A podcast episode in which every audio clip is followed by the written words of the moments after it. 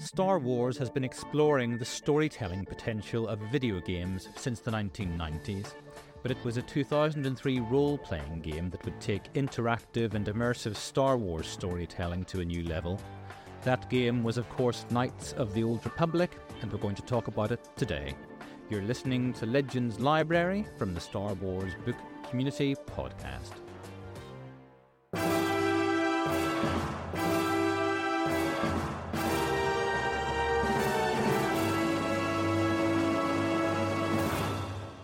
Hello and welcome back to Legends Library from the Star Wars Book Community Podcast. Thanks for listening. I'm your host again for today, Jonny Maynor. I, I promise one day we will get someone else uh, to host a Legends show, uh, but for now, it's me. But as ever, I am not alone. Um, I- I'm beyond thrilled to be joined today by two people who know today's subject matter way better than I do. Um, and I can't think of two better guides through the world of Knights of the Old Republic. I'm talking, of course, about Brian and Cassia from the Old Republic podcast. Brian and Cassia, hi. Hello. Hey, how's it going? Good, all good here, and I'm I'm thrilled to be talking to you guys about this today.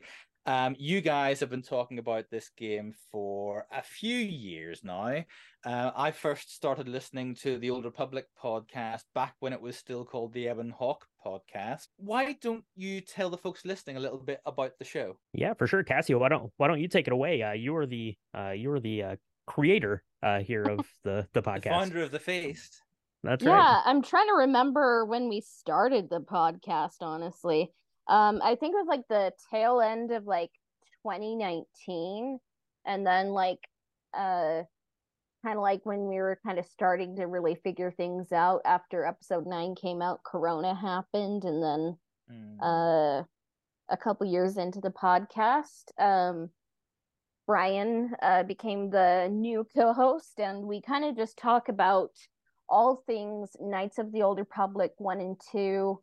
Occasionally some SWTOR, but I think our bread and butter uh was definitely the KOTOR 1 and 2, those those Mm. games and some of the expanded bits and we love talking about the hero's journey as well and uh kind of this summer and fall Brian and I have been having fun uh kind of like I think we've gotten up to episode 4 uh talking about the hero's journey and stuff so Mhm. Yeah, I I saw I saw that fun. dropping into my feed uh very very recently. Yeah, yeah. Yeah, that's right. Yeah, I joined in on the podcast on episode 62, I think it was. Cassie keeps me straight on my numbers, but I think it was 62 I uh, think when I joined joined in officially. I had been on the pod uh, before that as a guest, and then uh, kind of took over as uh, co-host when the uh, the original uh, co-host uh, you know left the podcast. And we're getting ready to celebrate episode number 200. I think we had 192 just came out uh, this week as of recording, so uh, getting close to another milestone for us. So that's pretty exciting. And yeah, we just have a, a really fun time talking about uh, Knights of the Old Republic. You know, kind of breaking it down uh, story wise. Uh, kind of when I first joined the podcast, we were going through and uh, kind of idealizing the KOTOR story as uh, kind of a cinematic adaptation. So we kind of went through that and you Mm, know do yeah, uh, deep remember. dives on the on the characters and stuff like that. So um, it's been it's been a lot of fun. It's been quite the journey, uh, just like you get in good old Knights of the Old Republic. Fantastic. And you're also in the process of producing an audio drama based on the game, right? Yeah.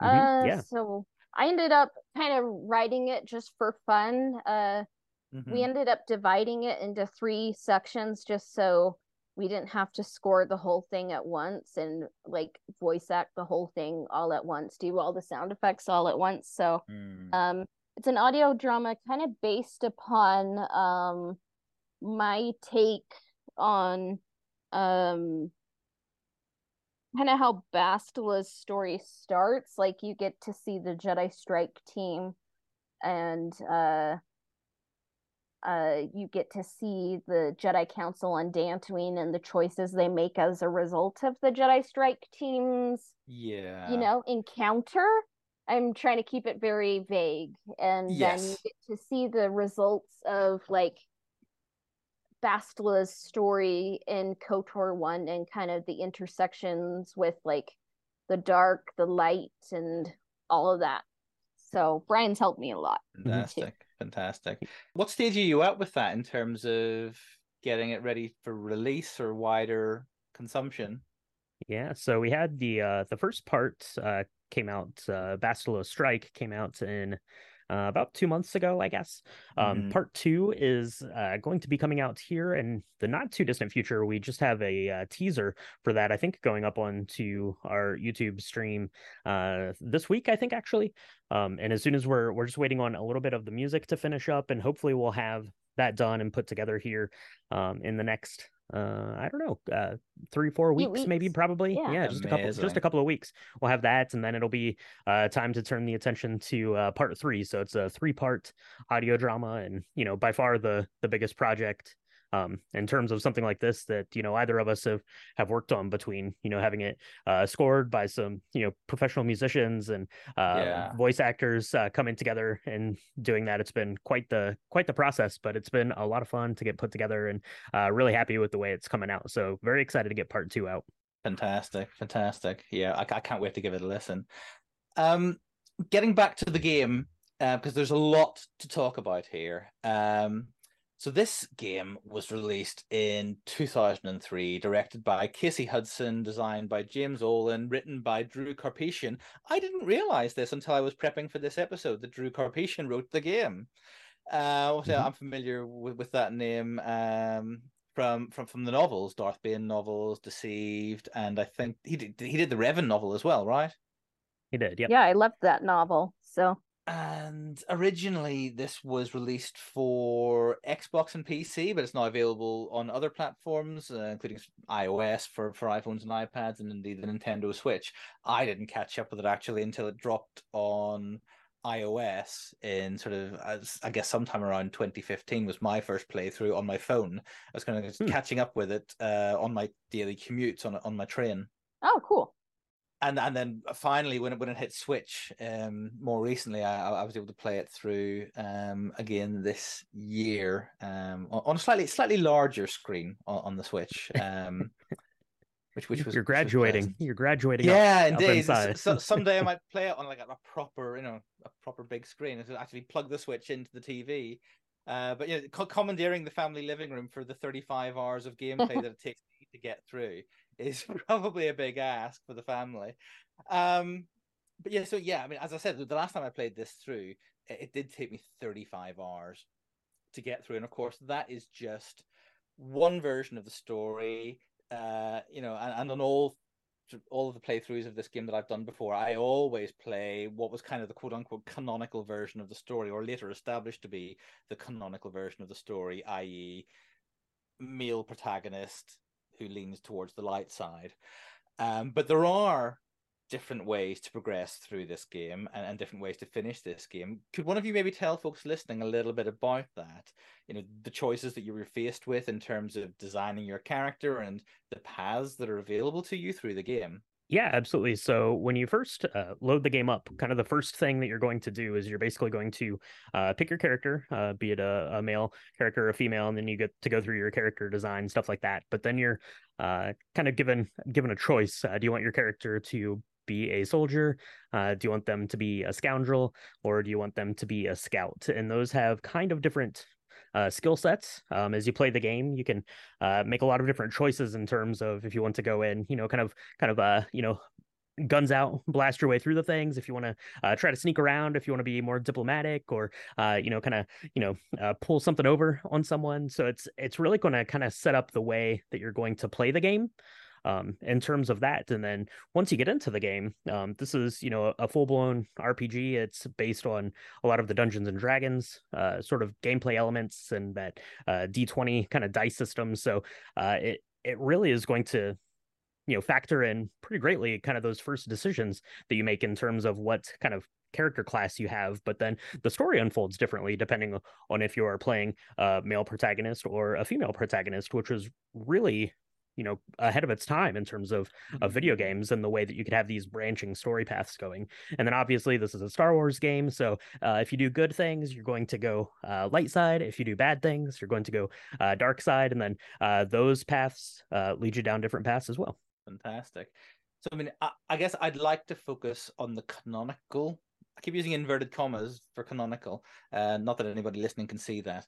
Um, because I, I, I, guess I, I I always shy away from using the word canon when we're talking about the legends stuff because I don't want people to get confused. It's it's not that The legendary canonical, you know, repping. Exactly, yeah. So I want to focus on that sort of canonical version of the story today as we sort of fold this game into our sort of chronological trot through the Legends continuity um, on Legends Library. So looking at sort of a male protagonist who leans towards and finishes the story on the light side of the Force. To give folks listening who, who maybe don't know the game and the story that well a bit of context, the background to the story is that two Jedi, Revan and Malak, after defeating the Mandalorians i- in war, have returned to the Republic, to Republic space as Sith Lords somehow, bringing fresh war to the galaxy. And as the game opens, Revan has been defeated seemingly by Jedi Bastila Shan, but Malak remains at large. Uh, and the premise sees you as a somewhat amnesiac character visited by sort of vision like dreams, uh, wake up aboard uh, a, a Republic ship, the Endar Spire, during a battle with Sith forces. And the ship has been boarded, you have to fight your way through, and eventually using an escape pod and crashing on the planet Taris. Uh, you're raided initially by a Republic soldier called, called Carth Onasi, who wants to find Bastila Shan, uh, who is also on the doomed ship.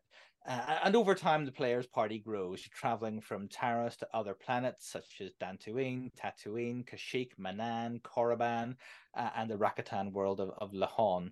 Um, the player's power in the Force grows too as, as Bastila takes you on as an apprentice, uh, which makes those decisions about whether or not to shun the dark side all the more important. So, folks, th- this is the first time we've talked about a game on this show because we're, we're more often than not talking about books and comics. Uh, it's the earliest game in the Legends timeline. Uh, and I'm conscious that some listeners may not be familiar with this style of game, how it delivers story, how character dialogue and combat works. Um, could one of you maybe tell the folks listening a bit about how that stuff works here? So like kind of like uh how it's an RPG and it's a it's a 3D game. Uh I think it was actually the first 3D game. It's kind of meant to evoke the style of the original trilogy uh, in look and everything, but the cool thing is it's 4000 years ago, so like this story doesn't impact Luke Skywalker's canonical journey, so Mhm. uh it's kind of like you are playing an old uh like a an original trilogy story in a prequel trilogy world but like Yeah. it's 4000 years uh before everything and you get to like Brian said you get to choose male or female you get to choose your classes uh before you're a Jedi and after you're a Jedi you get it to choose your lightsaber color you know and like what armors you want to wear That must be the first time that we ever had that opportunity in a Star Wars game. Surely. It is, yeah. Yeah. Uh, Mhm. they had to like really make it a story feature too, because at first Lucasfilm Mm. was like, um, there's blue, green, and red, and that's it. And uh, just like they had to be like, uh, okay, so we're gonna have to uh, create different uh Jedi classes so we can have more colors, because you know, like Mm. as much as I love blue, green, and red, like it's fun just to like have like you know purple or orange lightsabers, Mm. you know. yeah. So yeah. Yeah. Yeah. I'm I'm always team or- orange or yellow. For some reason I don't know why this is. You know I do like uh, yellow. b- Yeah, be be it KOTOR or or more recent things like the Jedi Survivor this year, I always end up chucking a, Mm. ye- a yellow saber on there or an orange one. I don't know why. I think it's, it's because we don't see them very often.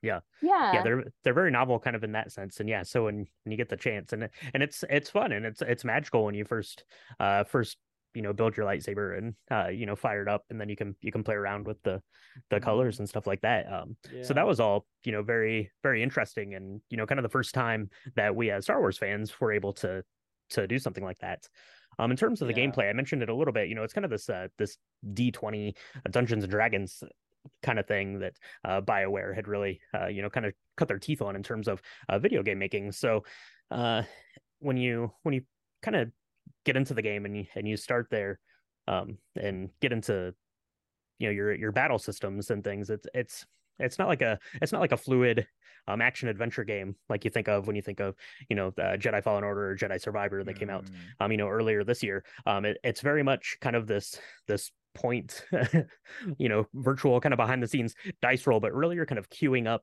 your your attacks you're queuing up your um your force powers and your you know uh, your healing and, and stuff like that so it's it's more of a traditional rpg in that sense mm. um and the way that the game plays out yeah, so it's, it's kind of this interesting mix of sort of real time and turn based, isn't it? it? It is turn based, but it still sort of feels real time. Yeah, exactly. Because you're yeah you're putting in kind of your your commands that you know will come later, but you're still able to move around the environment. You're still able to to kind of yeah. select different enemies to to attack or completely ignore. Um, you know, it it all comes down to kind of on how you want to play that game, and that's why kind of the the character creation is is really important, especially you know, kind of in your first, you know, playthrough or a couple of playthroughs of the game because it's going to kind of impact the way that your your character interacts in this world. Um, you know, be it in the and the terms of combat or uh, how they're interacting with uh, other characters in the world. Interacting with other characters in the world. I mean, there's a lot of dialogue in the game. You know, mm-hmm. th- th- there's a lot of chat. Um, how does that work? Well, it's it's kind of like a dialogue tree. Uh, so you you get the information like um I think it's like blue text on like a, a black screen, you know, you see everyone's talking and there's like usually like what do you say there's like uh, one to three or four options usually of like dialog mm-hmm. trees um yeah. And... yeah and they're they're pretty uh they're pretty uh, rudimentary a lot of times um mm. you know in terms because a dialogue tree is something that um you know really you know kind of bioware went on to you know greatly Evolve. improve into like the and mass effect games and stuff like that but but here you know you get you get one that's that's you know kind of geared more at the light side obviously one that's geared more kind of at the dark side and then kind of kind of one that you know kind of kind of straddles you know both of those those lines. Yeah pretty pretty much so. Yeah your your options very often are quite black and white. It's are you going to be nice or are you going to be an absolute scumbag or are you kind of just going going down the middle this time? No we should let the orphans die you know like exactly. sometimes it's exactly. like that. It's yeah. Yeah it, it, it's good you know it's, it's sometimes it's very absolutely goody two shoes or absolute mustache twirling awfulness you know? Um, right and it, this is an aside but i, I recently re- played the second KOTOR game this year for the first time, and I thought the dialogue options there were a lot more nuanced in comparison, mm-hmm. actually. Um, but that, that that's probably Definitely. another conversation for, for for another episode. Um, okay, that, that that's that's really useful. How do you guys enjoy the game mechanics yourselves? Because I I will confess that I, am not the biggest RPG fan, and I guess as as, as we said, some the dialogue occasionally feels a bit sort of obvious and it's a little bit clunky sometimes that kind of mechanic but in mm-hmm. spite mm-hmm. of that in spite of my i guess inherent resistance to that type of game i find myself getting sucked into this story every time i play it you know um mm-hmm. I, I, what about you guys yeah i find i'm the same way i think i have definitely fallen in love with the story and the characters like for me mm. it's like the Star Wars story. Like I'll always love, you know, the the movies and everything, but I think like KOTOR is just how my brain like interprets Star Wars, you know? Mm. And it's a story I love talking about. We've talked about it so much and I'm like uh, uh I just keep on talking about it, but um I think what holds a lot of people back from delving into the story is just um the style of combat um mm-hmm. yeah and it kind of holds me back from wanting to replay it sometimes and that's not necessarily a bad thing it's just an artifact of the time it came out um i yeah. just think that um the current gaming landscape it's i don't know like kind of more button mashing rather than like uh d20 rolls, you know? I sometimes mash that button anyway when I'm queuing up my actions. yeah, I'm, yeah. I'm, I'm, doing a fair amount of that. You, you, hit the button and it makes you go faster for sure on there. Um, no, I I am the completely the same way, and I've played the game you know several times, and uh, you know now when I play it, I'm playing it you know on my on my PC you know through Steam uh, or whatever. Um, so to think back playing it on the original Xbox, which was how I was introduced to the game. Like that boggles my mind. How how did I play this game uh, with that Xbox controller? That's wild to me. Um, mm. it it is, and I could I could see definitely um for like like young kids, you know, you're coming off of like like playing you know a Fortnite or um something like that, and then you come over to here and you're like, this is clunky as all as all get out. Every time I f- fire up a new uh, game, I'm like, this is clunky as all get out. But by the time I'm off of Endar Spire, like I've I've almost just kind of like like made peace with it that that's that's what it is yeah. and and then you're just there for the story so i feel like it it's kind of like this hurdle that you have to like climb over to like get in to the like door of the knights of the old republic yeah. club but once you're yeah. inside i think that it's fine i think it it greatly kind of you know you know kind of kind of goes away like the the obstacle yeah. kind of goes away once you get into it you know after you've played it for the first i don't know 30 45 minutes something like that yeah. and then you can kind of just just go about your business um and then being yeah. you know an rpg you can really put as much time and effort into fighting and battling and and those systems as you want to. Um, so people that are really into like Dungeons and Dragons, that D20 system, um, there's a lot of joy to be had there in the way that you can mix and match your your armor and weapons and upgrades and stuff like that. Or uh, maybe you don't want to fight at all and you can uh, just go like down the scoundrel route and uh, sneak around more sneak and stuff like that. Yeah. So so it gets uh it, it goes that way too. But I will say yeah. it it is pretty clunky. But but for me, I can I I kind of get through that first section and then the clunkiness kind of fades away. The, this this analogy has never occurred to me before, and this this may be the most Irish thing I've ever said on this podcast. But um, it's kind of like Guinness. You've got to drink enough of it to get the taste of it, to get the taste for it. You know, you need to push through sometimes, and once you've got the taste for it, it's fine. Um, That's yeah. But I, I I say that as someone who's never actually got the taste for Guinness. I think it's foul. Um, but uh, I certainly got the taste for KOTOR. Um, and despite all of my reservations about the style of gameplay, um, the story is great. And I, so let's move on and talk about the story. Um, there, there's a big plot twist in this game that, that many folk will know, and some folk won't. And before we get into it, I want to kind of have a spoiler free chat about whether you knew the twist before your first playthrough and whether you think knowing the twist in advance diminishes the story experience in, in any way. What do you think, Cassia?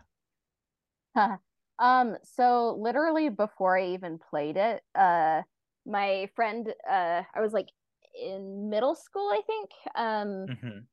yeah, I was in the back of the bus. My friend was telling me about a video game, and he's like, "Yeah, it's so great. Uh, like you get to try on all these different kinds of armor. You get to be a Jedi. You can choose the color.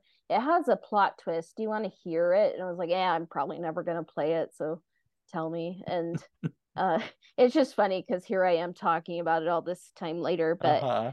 that's how great the, the plot twist was. Because even though I ended up picking up the game and playing it, um, I was like, there's no way what my friend told me, like, he was telling me the truth or that's accurate. But I hmm. even knew the twist and it still like uh took me uh back, you know. I was just like, yeah. oh man, like what about you, Brian? I forget. yeah, so I I did not know the twist. I played this um not right when it came out, but you know, kind of in within that next year, and you know, the internet certainly wasn't uh, what it is like now. So I was going in pretty fresh, you know, uh, blind to the story, stuff like that. Um, I do think that uh, any of your listeners out there, um, Jonny, if if they've n- not played the game, but but they kind of know the the twist, they know kind of the general storyline. I think it's still very worthwhile to go and see how that twist unfolds because even yeah. you know having having played it you know several times through myself the way the way that it builds to it the way that the story is structured kind of around it and the way that it happens is um every every time i play it i'm still kind of i don't want to say i'm not dumbfounded by it anymore but i'm still like oh yeah this this has happened and this is how it mm. happens and it, it's it's just it's just really great and it's it's such great storytelling um which is you know uh, why cassie and i love the game so much that it, it's it's worthwhile playing just to um even if even if you know the the plot twist to find out how they did the plot twist it's worth it's yeah. worth looking into yeah yeah i i didn't know the twist it, you know it sort of dawned on me as I was playing through where we were headed. Um, I, I guess, um, and it that was partly, I think, informed by my awareness of the popularity of a certain character in mm-hmm. the sort of the, the the fan consciousness that if that character is so important, there needs to be a role for them here, if that makes mm-hmm. sense. Mm-hmm. Uh, so, so, you're kind of tuned into to expecting some kind of reveal at some point. Um, okay, so spoiler gloves off. Um, if you really don't want to find out from us, get thee to a Switch or to a PC or to a, fire up an, a, a wheezing Xbox, do whatever you need, an iPhone, do whatever you need to do, and then come back, and this episode will be waiting for you.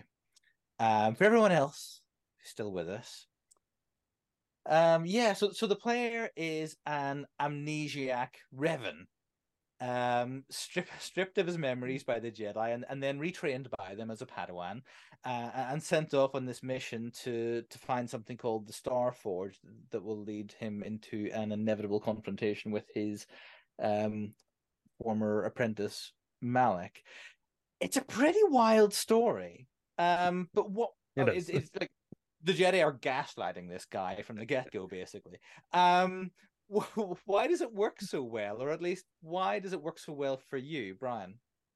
Uh, yeah. So it it is a very wild story. Um, it, it is pretty crazy if you if you distill it down to that uh you know that line there of these things that happen uh to yourself. You know the player character Revan for sure. But I think that it it works really well because video games are very interesting. Um, and it kind of started happening, you know, kind of in the early 2000s, 2003.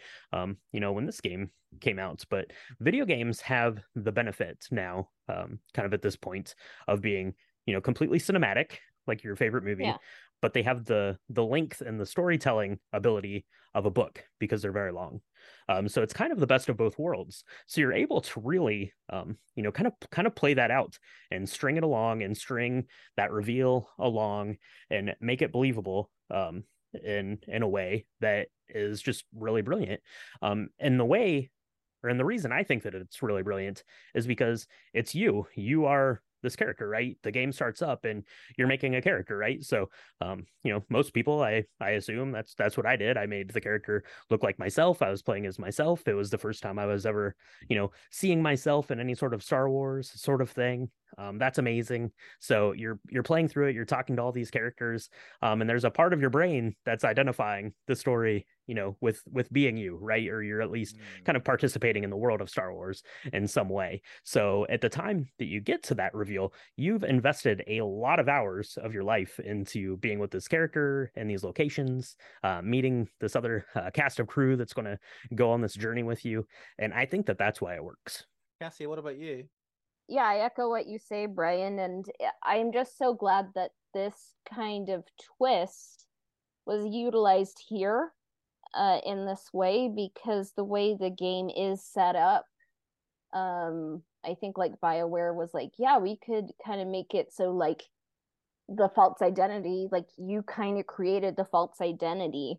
Um, I'm kind of glad like this wasn't like just a three episode arc kind of thing like in the clone wars you know like mm. it got mm. to be a 30 40 hour video game uh told like in a completely new time period and kind of looking like when it came out like 2003 like the matrix fight club Bourne Identity were coming out you had mm-hmm. these these big twists psychological thriller uh twists like in a post 9-11 world where we were kind of getting um the prequel trilogy Star Wars was alive again. Um, mm. It just it just works so well, and um, I just think it's so cool as a story.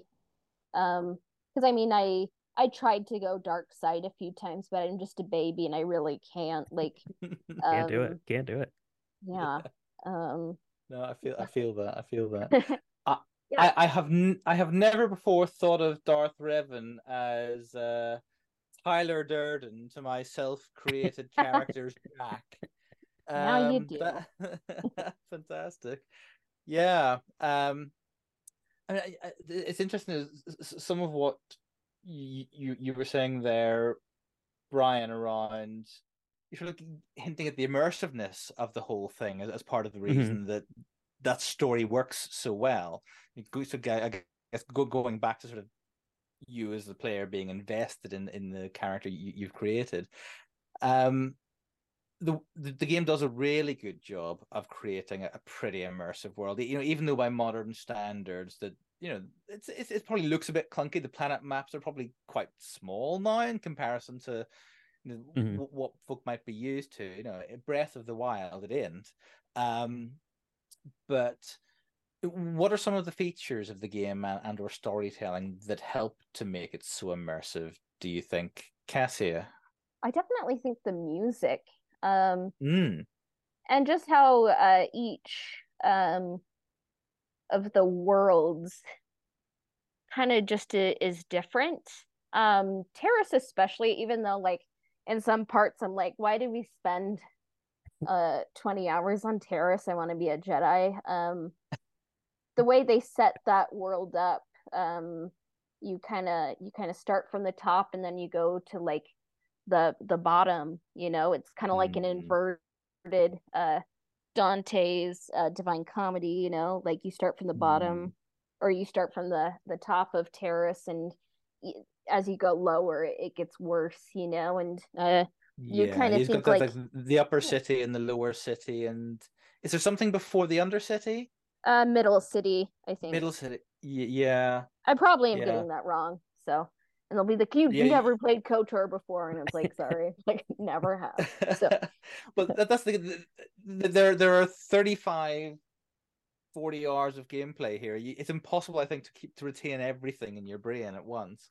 Um, yeah, so yeah, it's it sort of Taris always felt sort of slightly sort of Coruscant light to me. We only see the city, I guess, in this game yeah. anyway. Um, yeah, so it, has got that kind of vibe to it. So certainly in the upper city, anyway. Uh, the lower levels, though, certainly don't feel that much like the lower levels of Coruscant that we've seen. It gets pretty grim pretty quickly. I mean, there's mm-hmm. zombies in this one, so I'd, I'd say it's worse than lower levels yeah. of Coruscant. So. There, there weren't any toxic rock ghouls rocking around in uh, level thirteen, thirteen, or wherever we ended up in in the Clone Wars. Yeah, right. Yeah. Dantooine, it's kind of like a an outback kind of Midwest, you know. Um, mm-hmm. And then the, there's there's Tatooine. In case you don't know what Tatooine looks like, uh, you know, it's, it's, just a desert. You know, if you watch Dune or something. Too bad there's never been, you know, an on-screen depiction of of Tatooine yeah. ever. That's unfortunate. yeah.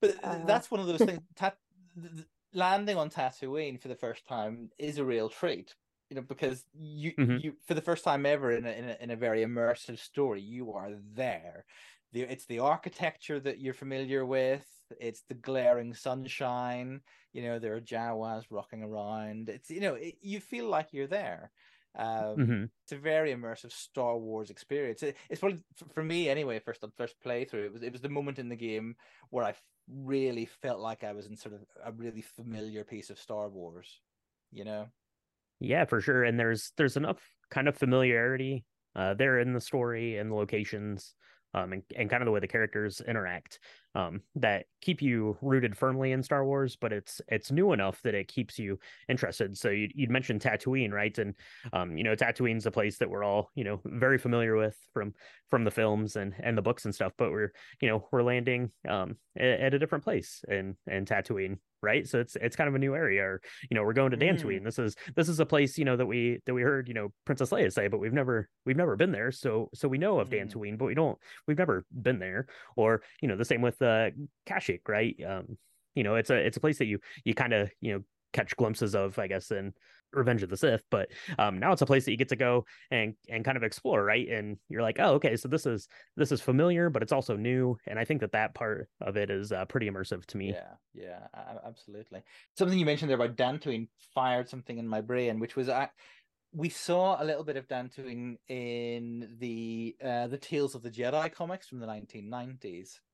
Mm, mm-hmm. Um, the I guess the, the, the, at some point the writers latched on to this reference from the original movie and thought, okay, there's a planet that we haven't been to yet, and um, we're actually introduced. We first meet the the guy who becomes Dark Jedi Exar Kun um, there, and he you know he's having a duel with his master and his fellow apprentices in, in sort of an area on the Dantooine Plains with sort of some tumble down ruins, um, which looks very very familiar actually, uh, very similar to the area where you meet Juhani in the game, Mhm.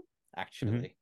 Um, so and, and and for me, one of the one of the reasons the game's so immersive is, per I love the Tales of the Jedi era comics. Um, they're they're nostalgic favorites for me. Uh, I didn't read all of them back in the nineties, but but I read some of them as a teenager in the nineties, um, and I've caught up with the rest of them since. And, and certainly had caught up with the rest of them before I played this game for the first time. And I was surprised at how steeped in that lore the KOTOR, the KOTOR, both KOTOR games are actually, but this, this one Mhm. in particular.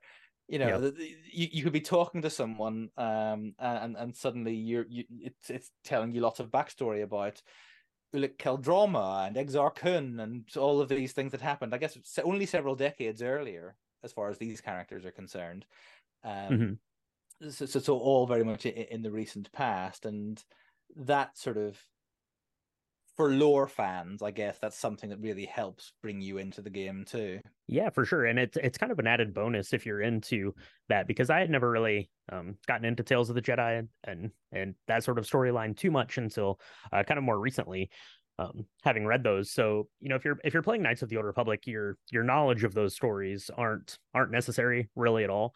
Um, Mm. but if you're if you are familiar with those then you're going to pick up a piece of armor or something and it's going to be like Exar Kun's glove or something you're going to like oh yeah that's that's from that comic book. I knew that. Um uh you know uh which which is really cool. There's stuff like that and then obviously you know there's there's uh the stuff on um Korriban which you know kind of kind of ties more in a little bit more directly in that. But yeah it's not it's not like required reading for kotor but um it's kind of the nice I don't want to even call them like Easter egg, but it's the kind of the nice like like nod to things where if you're a, fan of something and want to go on a deeper dive, you get a little bit more out of it, but it's it's completely you know unnecessary to take in the story of Kotor. Yeah, it, it, yeah, Kotor stands very much on its own two feet story wise, and it's not fan service, but it's just sort of pep- peppering it with all these little references and nods and acknowledgements. Um, that as a continuity fan, I get this little little sort of frisson of joy, you know, when when I come across those things. Um, so it, it is it's a very immersive world, and there's lots of stuff to do. Too many things to do sometimes, possibly. Are, are there any optional things that either of you tend to rush through or, or skip completely on repeat playthroughs of this? I think there's like some speeder or is it swoop bike? The swoop, yeah. swoop, yeah, the swoop bikes racing, and- the, yeah. Slightly clunky swoop racing. kind of like pod racing before there was pod racing. Um Mm, and then there's like some Pazaak in case you want to you want to play like something like blackjack but Star Wars yeah, version. space blackjack. Yeah, Yeah. And then there's kind of like um different side quests you can do and like the fun thing is like maybe there's like a dark side, a, a light side way to do it or just a couple different ways you can see how things turn out, you know. Uh what do you, what do you think, Brian? Uh, yeah, for sure. Um, anytime you could, you know, uh, not do any swoop racings. Basically, I do the first one where you have to to uh, yes. free Bastila. I do that one, and then I don't do it again. Uh, not Yeah. interested. It's terrible. Um, it it blows my mind that Star Wars Episode One Racer came out in 1999, so we couldn't have had like just like a smidgen of that. Why didn't they put that in the game? That would have been better bike Yeah. racing than than what we got. That's bad. Um, Pazaak, uh, not into Pazaak really. Um, I think it, I think it's a fine game. I actually like. I wouldn't mind playing like Pazaak, like an actual like hand of Pazaak, but in the game I can't be bothered with it. So I always kind of yeah. kind of skip through that. Um, so not not that much into that. Uh, the part of the game that you can't skip that I wish you could is the space battles, because that is hard and I'm Oh, terrible at it. um, and you have to, yeah. yeah, and you have to if you didn't remember to save before you started, then that's bad. Um, so Yeah, uh, I wish I wish I could skip that. Yeah, just once or Mm. twice during the game, you find yourself uh, in a battle in between planets, and it's kind of you're sitting in the gun turret of the Ebon Hawk, the ship that, that Oh, you I commandeer so on. Taris, and it's slightly I'm, I'm trying to think of another game that it sort of reminds me of. It, it, it's almost like it's, it's, it's like X-wing versus Tie Fighter. If that was terrible, yeah, um, yeah. But X-wing versus Tie Fighter is not terrible. Yeah, some of the, some of those slightly clunky vehicle levels of the Super Star Wars games on the SNES mm. or the Super Nintendo platform, that kind of it sticks yeah. out like a sore thumb as a mechanic that's completely alien to this game. Um, and it yeah, it's a nice I mean, idea, I, but yeah, I was gonna say I, I love that they you know kind of swung for the fences and and included that stuff. I think that that's great, but I I don't I don't love yeah. doing any of them. Um, I do tend to kind of rush through Taris a little bit, if I'm being honest, especially now yeah. um, that I've I've played the game so many times. I can I can get by without kind of all that story because you're on Taris for what feels like a really long time,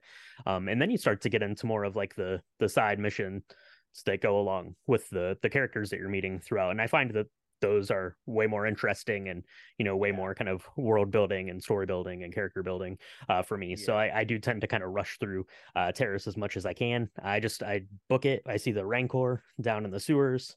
Um, I don't even try to try to get it. Uh, you just you yeah. run for the door and hope for the best. That's that's what I'm doing in Taris. Yeah, absolutely. You mentioned there uh, the, the various characters we meet and sort of the, the how that opens up various side quests.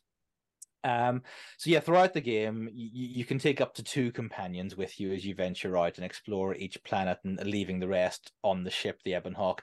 And, and as you explore, you meet more and more of these companions until I think the party numbers ten in total, including yourself. Is that that's right, isn't it? Yeah. Yeah. Mm-hmm. Yeah. Um, I, I kind of there, there so there's a lot of characters, but I, I don't. I want to make sure we at least sort of name check each one, um, and sort of say at least something about them. Um, so, so let's maybe just take it in turn, start picking some favorites, um, or, or just ones that popped up that you'd like to talk about uh, and, and see what happens. Um, Cassia, why don't you go first? Any any any particular favorites from the companion set? Well, Brian already knows what I'm gonna say. I really like uh Carth and Bastila. Uh Carth is like kind of the first uh character that joins your party besides Trask who dies or rest in peace Trask Ulgo. But uh, uh-huh. yeah, Carth, um, he's like a, a pilot. He is a veteran for the Republic. He wears an orange jacket and uh, sometimes he doesn't want to talk to the player about his trust issues. Uh, no, and... we, we we talked about this a little bit in our in last week's episode because Carth Carth is a bit of a side player in the KOTOR comics, which we talked about in yeah. the last hmm. episode mm. of Legends Library. Um, and we got off on a little tangent about how he's he's he's not the chattiest. Um, and, and so, so sometimes the, the, the, a few of us were saying sometimes we just end up just leaving him be. And if he doesn't want to talk about it, we'll just let him leave him alone. He's just dealing with a lot. I I think yeah. I used to be like, he's a lot stupid. Now I'm like, leave him alone. He's going yeah. through a lot. Um, yeah, and I think uh, Bastila um, is maybe my favorite character in KOTOR. Yeah, because yeah, we ended up great. yeah writing the. I ended up writing the audio drama triptych about her. I just think she has an interesting character arc because uh, like the backstory of the yeah of the video game it's kind of like bastila saves revan and then the story of kotor is like revan saves bastila so it's kind of yeah. like uh the force bonded these two very different people and had them save each other and mm. like mm-hmm.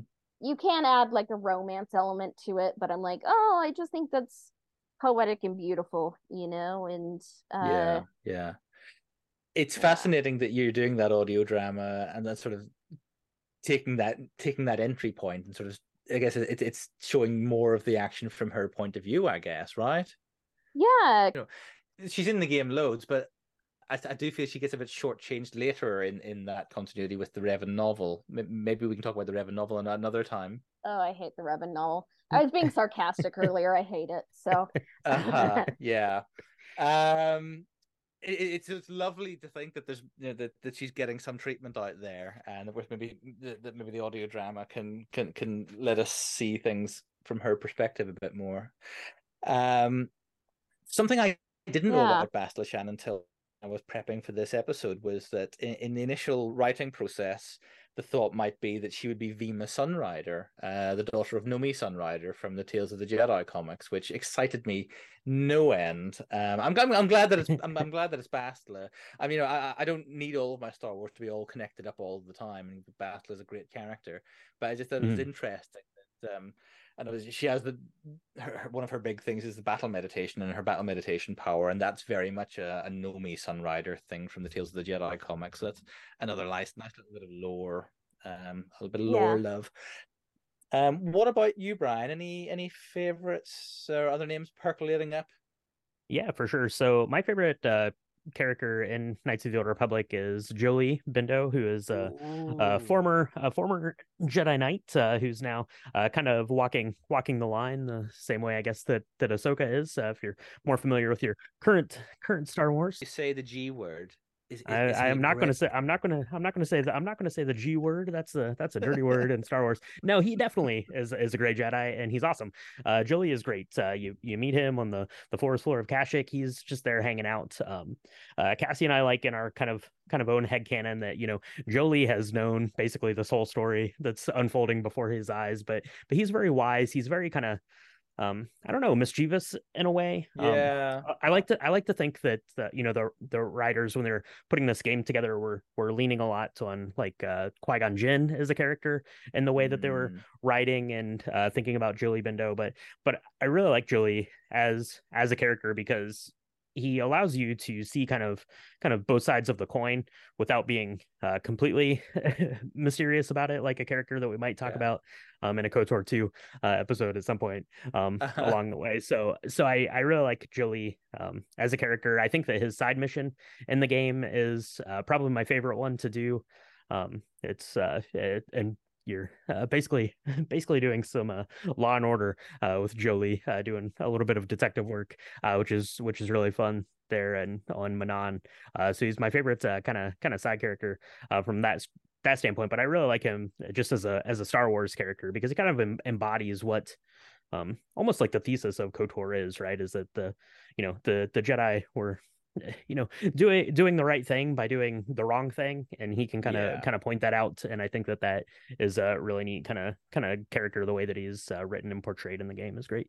Yeah and he's got a really great backstory which um sort of plugs into sort of some of the storylines from the tales of the jedi comics. I keep coming back to the tales of the jedi comics um but you know it, so there's a lovely backstory there as well again and more more more lore love for, for folk who love that stuff. Mm-hmm.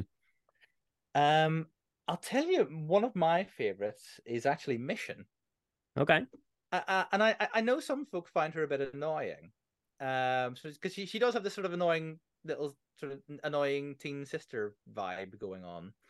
Um, but I, I've got a lot of time for Mission. She's the sort of Twi'lek, um, sort of sort of scrum rat kind of um character that, that you come across in is it lower city, under city, one of the lower levels of Taris anyway. Oh, I forget. Um, it's lower city and then under city. So someone's going to be like, yeah. middle city. What is she talking about? But um, yeah, don't at us. Like mission kind of rep- kind of represents the childhood innocence. I think. Yeah. In the story. So. Yeah, absolutely. And and there's a, there's a lot of there's a lot of pathos. There's a lot of grown up stuff going on. It's just kind of nice. There's somebody there who's sort of she sees the world in kind of more black and white. She's very down on her brother's girlfriend, if I remember correctly. Mm-hmm. Mm-hmm. Um, yeah, but, but, but I guess I guess depending how you play things, does have an arc with even with that, um, which, which is interesting. And there's there's a great there's a great um uh, thing and i actually only stumbled across it on my most recent playthrough um i had mission in my party on uh, Tatooine, which is not something that I intended to, but you get to kind of a certain point, and then whatever party you have, um, you're kind of stuck with going forward, and you're kind of walking mm. across the desert to meet the Krayt Dragon, and uh, Mission and Bastila are talking, and Bastila uses the Force to trip Mission because you know Mission says she should use the Force to do something, and Bastila says, well, you can't use it for things like that. You have to use it for serious stuff, and then she uses it to trip Mission, uh, which I think is really hilarious. And there's all sorts of little nuggets like that, um, depending on who you have uh, in your party at any given time. Yeah. So there's like there's like complete stories that you know, um, you know, I, I don't know that you know people that have played the game you know 10 times there's still stuff to be found it's wild yeah it's great and of course mission comes kind of as a double bill with um a Wookiee, uh, Zaalbar. Um, and, and I kind of enjoyed his story, which we don't really get into much until we hit Kashyyyk, and then then it's a bit then it's it's, it's it drives part of sort of the the, the story there, um, and, and probably probably one of the deeper dives into Wookiee culture that we've ever seen. Really, I, I am I'm, I'm struggling mm-hmm. to, you know, I'm certainly my my my Legends knowledge is is patchy, particularly post Return of the Jedi stuff. I, I'm really patchy. I've got a lot of catching up to do still, um, but it, it feels like this is one of the more, sort of more uh, immersive, deeper dives into into Wookiee culture. Yeah. Oh yeah. It, you get to see Big Z go through his own hero's journey. It's kind of like the Lion King, you know. Uh, Mm. And I love the Wookiee culture, and we've kind of talked in depth about it. Uh, just like a lot of the cool layers that BioWare uh, put in, uh, kind of like, I guess, like you could say, like anti colonialism uh, messages mm. and stuff like that. Yes, with what's the name of the corporation who have set up shop all over the place? Yeah, the Czerka, Czerka yeah. Corporation. Yes, yeah. I certainly play, on my latest playthrough um, of it. It was the first time I played the game through since reading Shatterpoint, with the which is the mm. the, the Mace Windu Clone Mace Wars Windu, novel yeah. in the Legends continuity. Uh, which I which I read sort of in tandem with, not in tandem with, but sort of immediately after a read through of Heart of Darkness, because I wanted to do kind of a because Shatterpoint is kind of a Heart of Darkness slash Apocalypse Now, but Star Wars so I kind of I, I did the I did the triptych. I did I read Heart of Darkness. I watched Apocalypse Now. Then I read Shatterpoint. So in my yeah. in my brain, sort of Shatterpoint is kind of infused with all this anti-colonial stuff. That's you know all through uh, Apocalypse Now, and that I guess is unwittingly in Heart of Darkness. Heart of Darkness isn't necessarily anti-colonial. It's just colonial awfulness sometimes. But as a modern reader, you see it. Mm-hmm. Um, mm. But yeah, so, so, so when I was playing that bit of Kashyyyk this time around, I, I was getting that kind of same vibe, sort of jungle planet, but sort of um the, the, the, this awful corporation have got their their claws in so deep. Um, it's yeah, it's, it's interesting stuff. Um, who is left on the list? So we talked about Big Z. We have Canderous yeah. Ordo. Um, in in Kotor, he's kind of like a, a big tough guy, you know, um, who mm-hmm. fought. He was a Mandalorian in the Mandalorian Wars against uh, Malak and Revan. So I think he's more interesting, honestly, in Kotor too. He is. I agree. Yeah. Mm-hmm. Yeah. Um, yeah, for... I, I, was kind of surprised to see him pop up and have such a prominent role in the Revan novel um, mm, mm-hmm. because I, I and I'd, I read that before I played KOTOR 2. So having played KOTOR 2, I now see why he has a big role in the Revan novel because I guess they're joining dots to a degree in, in that novel. Um, but he didn't leave much of an impression on me in this game. Yeah, that's that's fair, and uh, we always kind of question his uh, his reasoning for wanting to go along with us anyway, other than just needed a, a ride off of Taris. Basically, um, is kind of kind of why he ended up uh, joining in uh, with the team. But yeah, Canderous is is interesting um, from the standpoint, I guess, that he's a Mandalorian, and that's kind of always been just a Star Wars culture that people are interested in. Um, you know, way back since uh, Empire Strikes Back for sure. So um, he's kind of interesting in that way. Um, you also have uh, Juhani, uh, who is um, uh, a Jedi, uh, the Padawan, I guess, um, who's kind of kind of lost her way, and you end up having that fight. I think that you'd uh, brought it up there, Jonny, out in the um, yeah, kind of this kind of temple region of Dantooine, and I think that um, she's an interesting character because you see kind of her story, um, kind of mimicking um, you know, the other Lost Jedi, even uh, Revan's story, um, in a lot of ways. Uh, Juhani's important from the the fact that Juhani was the first LGBTQ uh, Star Wars character, uh, which is which is great.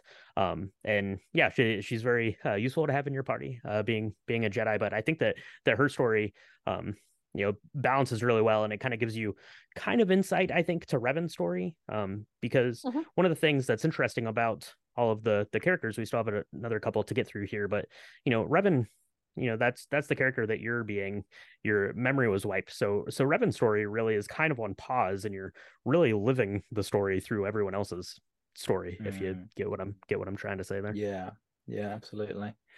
Uh, and of course, rounding out the party, we, there, there are two droids. Um, w- w- one is a bit of a cutie, and the other one um wants to kill everyone. Yes. Um, so the we, we've got T three M four, who's sort of a is he's, he is an astromech, isn't he? Mhm. Yeah, Yep. I'm surprised you didn't like mention him first, Brian. So I I know I know I was I was remiss in forgetting uh, the Astro Droid there uh, T3M4 yeah T3M4 is great you just kind of stumble across him uh, you need his you need his help so you buy him from a from a junk shop and then uh, it's going to be pretty useful but yeah he's he's he's pretty cute he's also uh, I don't I don't know if it's specifically T3M4 but there is a an artist illustration in the um was it the the Star Wars uh, holiday for Light and Life book is that what it, is that what the name of the book is called yeah, um, it's like there's an a illustration of that model of, droid. of droid in there. Yeah, so that's cool. that looks like him. Yeah, and I'm like, oh, Kotor's canon. I make the rules. So, uh, The canon hammer Yeah. has fallen. yeah, and then HK 47 man. that's right. Yeah. HK and then- four seven. Yeah, I mean, it, was this the first time we saw one of those hunter killer droids? Uh, This is this is where that model of droid comes from, right? Uh, yeah, I believe I believe it was the first time. Yeah, I, uh, pretty sure. and it's kind of like not H, it, it's HK 47, not AK 47. So I Uh-huh. was like, oh, cool pun there, you know. I had I had never never realized that, uh, but it seems really obvious now. Yeah, a lot of people really, really like HK, and I think like Brian and I, it's like I don't know. It's not like we don't like him. It's just I, I think we just don't like him as much as everyone else does. I mean, he, I guess he, it feels to me like he's sort of the template for the quirky misanthropic droid, and we've seen more of those more recently Mhm. in in in canon and elsewhere. But I, I'm guessing this is kind of where it starts, as far as Mhm. Star Wars' obsession with quirky, perhaps malfunctioning misanthropes goes. Yeah, and I want to I want to say that they were they were writing and like recorded the dialogue for HK47 is kind of like a like a like a stand-in or like a like a placeholder kind of thing. But then you know the team thought that you know the dialogue was so great they just decided to leave it in, uh, which is pretty fun. But yeah, HK47 is definitely a fan favorite, um for sure. Mm. Um, and yeah, I mean, uh, that's pretty good. It's uh, Revan's droid. You meet up uh, with HK on on Tatooine and uh, joins the party. He recognizes uh, Revan, uh, but you know you don't you don't recognize yourself yet, so you don't know that that he's your droid. But he he joins up the party and uh, helps you a, a bit of translating out in the desert, but definitely helps you in the uh, the hunter killer arena a little more. I, ca- I can't remember from my playthroughs. Well, is it just a coincidence that we trip across him on Tatooine, or is there a particular reason that he was there? Do we? I can't remember if we ever find out. I I think like HK always had his memory white uh Mhm. while he was on missions and then like Revan would restore his memories between missions and then because of what happened to Revan um HK kind of forgot about uh who he was, who he worked for. Uh so you kind of Yeah. you kind of figure it out a little bit in KOTOR 1 and you kind of have to rebuild him in KOTOR 2, you know. yeah, Uh yeah, so it's kind of like uh, that's that's interesting. It's a it's like a game video game motif, you know, but uh he he can be kind of like quippy and stuff and I guess he's kind of like K2SO uh in, in that sense, you know. Mm. Um yeah, so yeah. yeah. K two SO has definite HK forty seven energy, for sure. Mhm. Yeah, yeah. K2SO, the um uh triple zero, uh Doc Aphra's uh droid, is the same kind of thing. Yeah. D- uh, absolutely, yeah. But but you're right. But HK forty seven is the original murder bot, and uh, every everyone else right. has kind of been channeling that ever ever since. Um, but I guess you know, HK is uh, as um murderous in, in intent as he is, he's not the real big bad here. Uh, the, real big bad here is, is Darth Malak, really. Um, and he's a character whose backstory was fleshed out a little more by the Knights of the Old Republic comic series. We we see quite a bit of um the Jedi called Alek. He's a fairly decent Jedi there, even if he's vying for Zayne, you know, for for Jarael's affections uh, against our boy Zayne Carrick. Um, but here he is, the big bad. Um, what is his goal here? And do you enjoy him as a villain, Cassia? Okay, so I think like in KOTOR, um, on the surface level, Malak is kind of just like he's like Darth Vader. He has a mechanical jaw and he kind of laughs like Mm. ha ha ha. But the more you kind of delve into the characters of everything, I think Malik is more interesting. And um I think that Malik is someone who even as a Jedi and um fighting the Mandalorian Wars and as a Sith was kind of defined by feeling uh subservient to Revan. So I think Mhm. he kind of like got obsessed with that. And so he just wants to I don't know, in a way become Revan and like just take him off the map, but then he survives and like he's just kind of not able to move Yeah. on. Yeah, for sure. Um, you know, kind of kind of the premise of the game is you're it's basically like a race against the clock almost to beat uh Malak to what is, you know, called the Star Forge here, which is um kind of this big super weapon factory uh that you're trying to get to based on this uh, kind of ancient technology in a in a race between the the Sith and the the Republic to get this thing uh first. So that's that's kind of what uh what his ob- objective is in the game. But I think that um, Malak is a really interesting character. Um, on my first couple of playthroughs, I I didn't really get much out of him other than what Cassie is saying. You know, you, you need a you need a Mhm. villain. You can kind of be like Darth Vader, right? He's just he's just the bad guy you need to need to get into. But if you kind of think about the story a little bit more and a little bit more analytically, and you're um you know kind of you know reflecting on on Malak and what he's doing and why he's doing it, he becomes far more interesting. And then um you know we've already uh, given kind of the kind of the spoiler warning, but you get to a point in the game uh, where basically uh, you're separated from Bastila, and he ends up you know turning Bastila you know over to to the dark side and i think that that is that is really interesting coming you know from a character who is you know kind of a, a fallen jedi in his own right has kind of been down this path uh, with revan and is now you know kind of kind of taken up that throne uh, so to speak and you know uh, turns one of your your party members your your lead party member um basically. Um i think that that is it's it's really interesting and it's a, it's a really interesting um kind of star wars story that you hadn't really gotten before um in terms of you know if you just watched you know the movies or played the video games right? The bad guys were Yeah. always bad the good guys were always good. But but here um the storytelling within you know malak as the villain is it, it's really more um you know kind of kind of nebulous in that right? It can you know these things can shift around and i Yeah. i think that he's really interesting uh kind of from from that standpoint um and almost this uh very very tragic character so you know similar to darth vader um in that sense but uh kind of got you know led down a different path um in a way Yeah, yeah. It, it, it yeah, it's interesting you, you mentioned tragedy because it, it, it does feel that way in the end. You know, you, you you know you do have that final confrontation with him inevitably, but you know you, still I mean you, you still feel that you know that this guy was my Padawan. hmm The, the, there there is some emotional heft to the whole thing, um, which is I think surprisingly satisfying. And I, and I kind of I, I don't know why I keep being su- surprised by the fact that the the game is satisfying, the story is satisfying. Because again, maybe it comes back to my prejudices about the sort of the game mechanic, etc. But somehow all of these elements keep coming together, and when you get to sort of a big concluding story beat like that, it really lands and really, really works. You know. Mhm. Um, Yeah. and, and, and sometimes in a surprising way.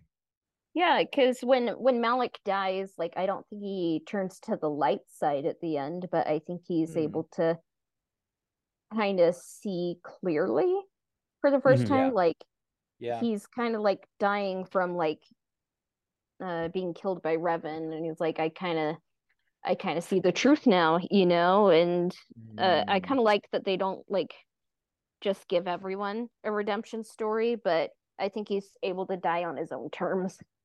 Yeah. Mhm. Yeah, and we we didn't even bring it up, and it's it's honestly not a thought that I really think about too much until right now.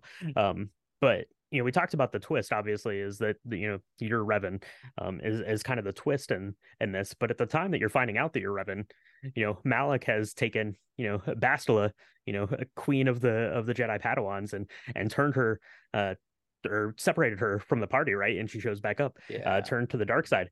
You know, that's almost as big of a twist as the as the Revan thing, Yeah. really. If you think about it, that would be a huge monumental twist, kind of in any other story. It gets overshadowed because of Revan, but um, you know that that's just it- it's wild to think that you know there are these you know kind of two two huge twists that are happening you know almost simultaneously um in the story, Yeah. and you don't even you don't even really kind of kind of comprehend that. Um, at least at least I don't in the time. So yeah.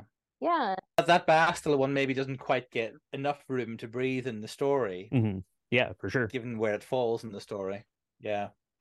I mean, she's kind of someone who tries to pass herself off as like an Obi-Wan like perfect Jedi, but the Mm. more like you kind of learn about her, like she kind of has a background like Anakin, like she remembers her parents uh and just kind of like kind of became a Jedi and uh the Jedi on Dantooine, like they probably should lose like a star from their Yelp rating or something because all the Jedi there fall to the dark side, you know. Um, Yeah.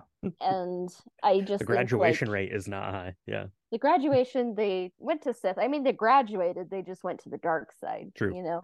um, so it's kind of like, and you kind of just see like the unhealthy coping mechanisms. Like it, it kind of seems culty on Dantooine.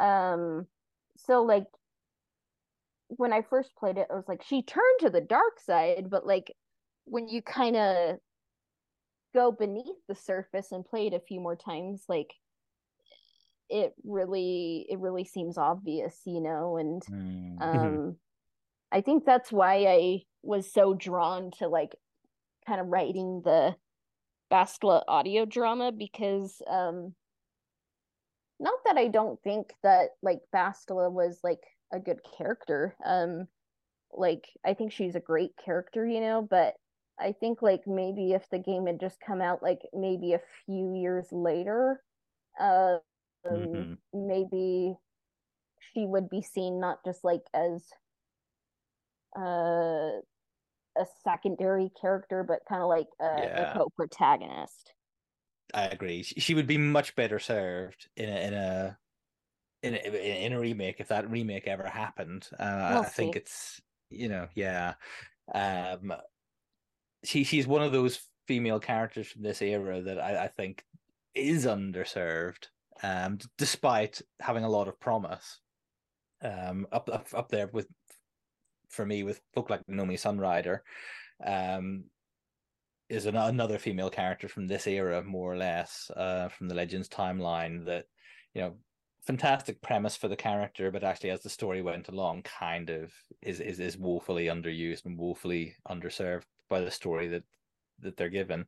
Um, and, and while Bastila does have interesting, very interesting story beats, as you said, Brian, you know, there's this amazing twist, but we're not seeing enough of it from her. We're not, we, we don't, we don't know, we still don't know much about it, that Bastila's in, interior life, you know, and that, and that Mhm, that's right. some, that's something that I would really like more of, you know. Um, before we get to final thoughts on, on on this game, is there anything that we've missed out that we should really bring up? You know, whether for the benefit of listeners who maybe don't know the game, uh, or, or just because it's something that you love in the game that deserves a shout out, or just something obvious that we've missed. Um, I think um, I would just like to to point out that you know we we kind of went through the the cast of characters here um in the story, and one of the things that the game does really really well is they encourage you to kind of explore the story of each of those characters and the way that they Mm. um you know kind of lay the story out so each each location has kind of a, a side story uh, section that you can do, but you can only do it with certain characters. So it really encourages you to to play around with the you know the the cast that you're taking off the Ebon Hawk with you, right? You get to take two companions, um, and you know normally you you take uh, Jedi because because they're the the strongest yeah, and, and, the best and the and the best for battle. They can they can heal and and all that stuff. So that's that's pretty good. But you know you're you're encouraged to kind of take you know other characters with you to really get more of this you know story told to you to to play out these other kind of kind of side stories and flesh out these characters even more because these characters you know for a game that came out um you know 20 years ago are really really deep they, these are very well written characters very well kind of fleshed out uh, characters uh, which is which is pretty crazy pretty neat to neat to think yeah. and um you know we're gonna kind of get into the legacy piece of of the story here but but yeah i think it, it's worthwhile to you know to not only play the game just to to kind of run through the story but to to get more background on these characters because by all accounts at least in my eyes that these are really well written well created and crafted uh, star wars characters so their stories are worth checking out. Yeah for sure. Cassia what about you yeah, I just love uh KOTOR and I think at its surface it's a great game, you know, a classic Star Wars game, classic game in general from 2003, but it has a 20 year legacy.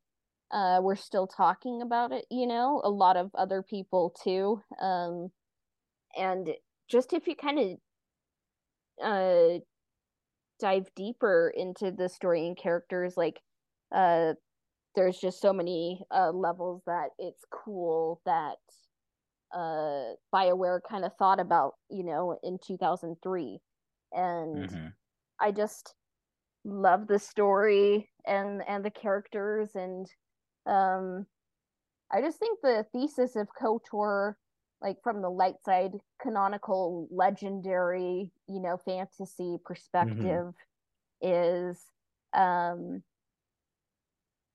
help people become better you know like counsel yeah not not cancel you know like death doesn't have to like redemption doesn't have to equal death you know like people can have second chances fantastic yeah what about final thoughts then on this? Um, I mean, it's, it's hardly final thoughts for you two because I know this game is rarely far from your thoughts. Mm. Um, yeah, for sure. Brian, what what about the legacy of this game and uh, and final thoughts? Yeah, absolutely. So I this is uh, this is a game. It's it's 20 years old now. I remember um going out to to buy a pre-owned Xbox because I didn't have an Xbox when this when this game came out. I was uh, in college. I was uh, relative relatively uh, poor. Uh, you know, uh, college kid, right? Like I didn't have uh, Xbox dollars um in hand for sure. So, you know, I had to I had to wait until I could afford like like a pre-owned one to go get it and then, you know, played this game and fell in love with it because, you know, for me it was the first time you could really go and explore and be a part of Star Wars in that way, right? You have, um, you know, kind of more uh, real world options now if you're able to to make the trip to Disneyland or Disney World and and go live out some Star Wars adventures on your own. But this was the first time that that we got to to do that on our own to go um, pick a planet and go explore um, as yourself in in a game. That's that's awesome. And you know, you have you have more modern games now, right? You have Jedi Survivor, but you're playing Cal Kestis' story, and and Kotor, you're playing your story, uh, which is amazing. Mm-hmm. Um, and and for me that's that's why it was uh, kind of special um, at the time that it came out. Um, you know obviously like like i said we have a lot more kind of options to explore the star wars world and and now but you know it was, it was so novel at the time that it came out. And then the the depth of the characters the way that the story unfolds the way that it just kind of kind of sucks you in there's something very you know, Star Wars about Knights of the Old Republic, mm-hmm. and you know, obviously, Star Wars is something that that we all love. You know, the three of us here, obviously, but everyone listening to this episode, you know, is someone that loves Star Wars and can identify things within you know the galaxy far, far away that are really appealing to them. Um, and just the story and being able to to live it and live in it for you know that length of time for me was was why it was so important and why it remains so important. And um you know J- jonny just on your your instagram uh, today or yesterday uh, i saw a mm-hmm. pretty awesome epic picture of you standing uh, with the darth revan.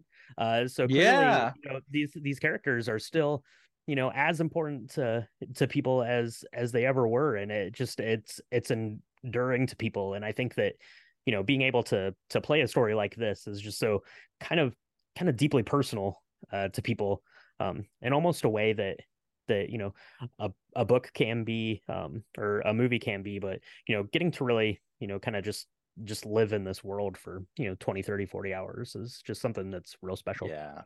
Yeah. That, that, that was kind of wild today actually. I, I was at my local comic-con here in northern ireland and uh but so today I, I just happened to see a guy dressed as revan. And I, i'd never seen a revan at northern ireland comic-con before so uh, yeah, I, I, had to grab a photograph with him because obviously, how, how, fitting that I was going to be talking to you guys this evening uh, about Revan yeah. and, and Kotor. Yeah, and and and hats hats off to that cosplayer because the the costume looked pretty good in the picture. Yeah, cosplay's awesome. It was really good. It was it was it was an excellent costume, but also the the venue. We don't do aircon very well in this country, folks. It's because I guess we we're meant to have sort of moderate weather, so we don't do extremes. So we've we haven't really got the aircon infrastructure. Um, and yeah, it was hot. It was really hot today. It, it, we're having a mini heat wave now.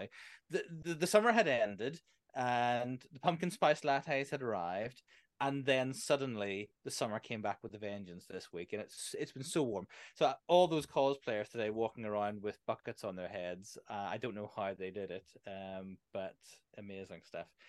Uh, all of which is, is, is an aside. Cassia, what are your final thoughts on KOTOR? I think KOTOR it it's easier to play it now more than ever. You can play it on That's a right. Switch, you can play it on a laptop, PC, Xbox if you want to find one, you know. Maybe one day the remake will come out, that'll be awesome, but you can even watch different playthroughs on YouTube and like there's like lots of like players who like do the male or the female route, the dark side, light yeah. side route, and there's people uh talking about like the story and characters, not just us, you know. Uh there's yeah. incredible cosplayers. Uh I think it's it's one of those Star Wars stories that is still with us, uh, even though it's like not like canon canon, you know. So mm. yeah, it's it's sort of I think a lot of the old Republic stuff, um, the, the old Republic era stuff, kind of has enjoyed slightly more like longevity in the fan consciousness despite the canon reset simply because yeah. it's it's it's so long ago in the timeline that mm-hmm. It kind of doesn't matter it's been kind of it's been relatively unaffected by the canon reset so if you're interested in the ancient lore this stuff is still where you have to go to find it because the, the new canon hasn't really explored this stuff yet we're getting a Dawn of the Jedi movie allegedly in, in a few years' time, and we'll, we'll see where that goes. But we'll um, yeah, yeah, I would concur with you, Cassia. The game is more accessible now than ever. Uh, I I first played it in sort of 2015 on a phone. You know, it's on phones, it's on switches. You know, it you can still play it on on computers. And despite all my reservations about the kind of game it is, and sort of you know what, what to me might might be sort of feel like slightly clunky gameplay at times, and uh, there are quirks to it um, that, that, that date it, I guess. Mm-hmm. Despite mm-hmm. in spite of all of that, I love this story, and I would encourage anyone listening to find a way to throw yourself into it and um, push through any sort of initial resistance you're meeting in terms of the gameplay style, etc. Uh, because there are riches to be had in, in that game. I think. Mm-hmm. Yeah, I think that's going to wrap it up for us then. Brian and Cassia, it has been lovely to talk to you. Thank you so much for joining me today. And, and for your patience, peek behind the curtain. We had some technical difficulties today, um, but I'm so but I'm so thrilled that we persisted uh, and have, have been able to have this chat, folks. Why don't you tell folks listening where they can find you, if you don't mind being found, whether it's the podcast or or, or any any anything else um, that you've got going on. Cassia. Yeah, so you can find us wherever you listen to podcasts, basically, whether it's YouTube, uh, Apple Podcasts, Spotify. Um, we're just uh, the Old Republic podcast, and it's just uh, our logo is ORP with the Revan helmet, and um, we have a Discord if you want to join. It's it's mostly me saying like, "Hey, look, I read this book," you know. Uh, lot of that. Yeah. and, yeah, and we have the audio drama coming out, and uh, yeah, it's been a blast. yeah, just uh, follow this wherever you're listening to uh, this podcast. Uh, go ahead, uh, leave this one a five star review, and then go find us. Yeah, just Old Republic podcast. Um, you can connect with uh, me. I'm on Instagram. It's at astro underscore droid underscore, and I just post uh, whatever nonsensical Star Wars thing I just picked up or am doing. It's kind of just a just a diary of whatever Star Wars stuff I've got going on. So shoot me a message there if you want to get it on the Discord or have any.